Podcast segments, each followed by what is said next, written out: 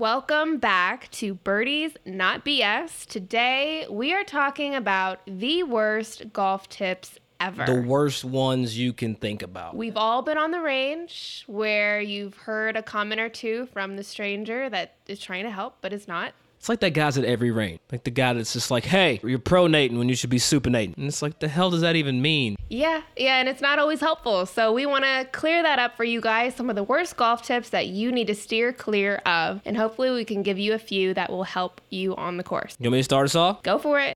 Golf is not that hard. Well, it doesn't have to be. That's why we cut through all the highbrow golf BS to give you what you really need to know to enjoy the golfing experience. I'm Doug Smith, and I'm Cheyenne Woods. and together we have over 50 years' experience playing the game of golf at every level. Every week, we'll break down a new topic in 10 minutes or less, answering some of the most popular questions in golf today. You're welcome.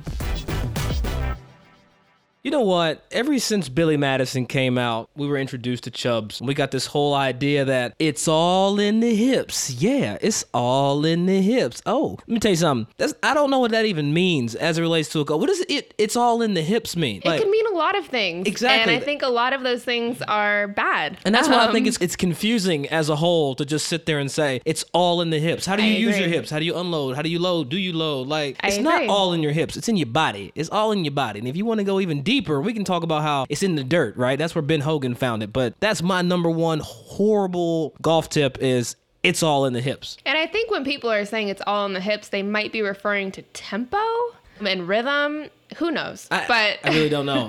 I think they just a- I think they just quoted that movie for over and over and over. you I agree. And it stuck, unfortunately.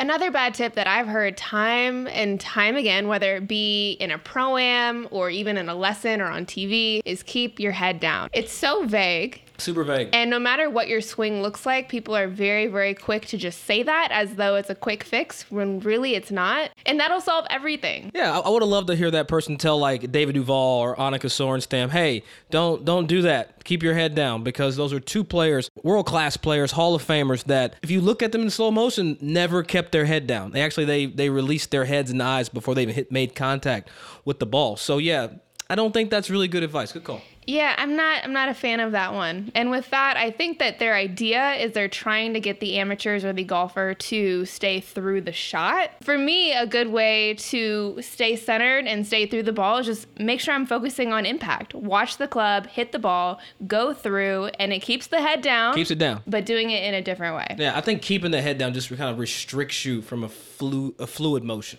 Yeah, Right. it, it It's like- removes you from being athletic. Exactly. And at the end of the It's like- day, we're playing a sport. Another horrible piece of advice is when that guy or gal hits one right and their partner on the tee box is like, hey, just play it. Just play it. Just aim further left. And then the next tee, the guy actually listens and takes that advice and hits the ball further right or hits the dreaded straight ball just into nothing, nowhereness. Yes. You know. I think we've all been there. Unfortunately, you're just further encouraging the bad habits. Right. So don't do that. What should they do? What should you do regarding just aiming?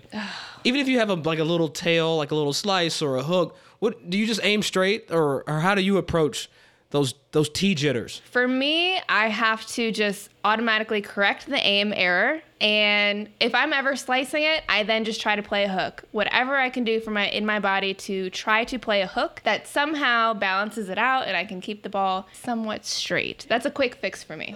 It's a lot easier said than done. But I know you got some more for us, Cheyenne. So what is your next worst golf tip? I think there's a lot of confusion when people try to tell you to align your feet to the target. Oh. It sounds simple and oh. it sounds straightforward, but there's some issues there. A lot of people don't realize that your feet are actually aligned to aligned parallel to the target of your club face. Mm-hmm. So for me, when I'm on the range, I align an alignment stick. We've all seen them at the ball, at the club, directly at the target. And my feet are actually aligned parallel to that. Those are two separate lines running parallel, not both directly to the target. Right. So that's something that could be confused very easily, but it makes a big difference. Yeah, and I feel like if you align your feet at the target, you're you end up closed to the target where you're trying to hit the ball. Now, Right. if you're trying to hit a big old draw and you want to hit a little push draw, starts out right and comes back, sure, aim just like that. Very, very good advice. If you're trying to make consistent contact, the last thing you want to do is aim your feet at the target because when you start missing left over and over and over, you're going to go wonder why you're missing it left. Right. And this is something you can do really easily, whether it's an alignment stick or even an extra club that's in your bag. Lay two parallel, Broken shafts. get comfortable with what's actually straight, and just work with it on the range and take it out on the course with you. Another tip that I hear is people wanting to be so quick to compare your swing or your technique to the pros that they see on TV. Whether you're an amateur or you're wanting to be a professional too, people are so quick to say, well, Lydia Ko does it this way or Jordan Spieth puts this way. What works for one person doesn't always work for the next. And you have to really just focus on what's comfortable for you, what you're consistent with, and what you feel like you have control in Right. with your golf swing and your golf game. I completely agree. I think people we, we have to also remember that golf is an individual sport. So what may work for Sergio Garcia or may work for Alex Noren may not work for for you, Joe Rose Beef at home, who doesn't have the same issue to begin with that said player or said professional is trying to adjust. You know, I saw last year Alex Noren has a very, very elaborate pre-shot routine where he kind of scrunches down and he rotates his hips really hard and he keeps his chest back and his arms away and it's if you saw him he looks like a contortionist but that's what works for him in his pre-shot routine that is not something that you you the the amateur or you the beginning golfer need to actually concern yourself with because you don't have the same feels. You're not spending the same amount of money on a golf lesson from their Right. coach either. So leave the pros be the pros but take fashion tips from the pros. Yeah. No i'm kidding. And at the end of the day, we're out there to have fun. You know, I think the the toughest thing is you're when you go out there and you overthink what you're doing. On the range, it's fun to experiment. It's fun to try new swing tips that you saw somewhere. We're there to have fun. So when you're out on the golf course, go with what's comfortable with you. Go with what you can have fun with. Go with what's consistent. to you absolutely you know i think you know it brings us to a really good point though cheyenne is you can't really get advice though from everybody regarding golf right you can't listen to you can't get a lesson on tuesday from a pga professional watch golf channel on on that night and then try something completely different of what you saw happen during your your lesson. And do you see this a lot in the pro-ams that you play in that people are listening and, and taking advice from multiple multiple channels Yeah, from every direction, whether they're a amateur in the pro am or even a professional myself.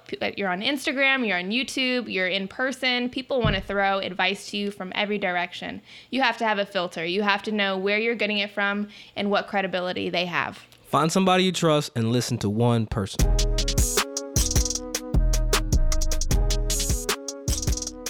On this week's segment for Let's Get Technical, Cheyenne and I, we want to talk about being in between clubs, having that tweener distance. She and I differ, but she's not right and I'm not wrong. We're both correct in how we approach this topic. If I'm between clubs, I prefer to hit the lower club harder. Cheyenne? And for myself, I would much prefer to hit the longer club, a little bit softer, more of a punch shot. For me, that's just my preference. I have more control. For you, you have more control hitting a fuller shot. Everyone is different. Find what works for you. Absolutely. No way is wrong. Try them both when you find yourself in that situation and let us know which way works best for you. Also, if you want to hear a topic covered on our show that you have on your mind, feel free to hit us up on our social media pages.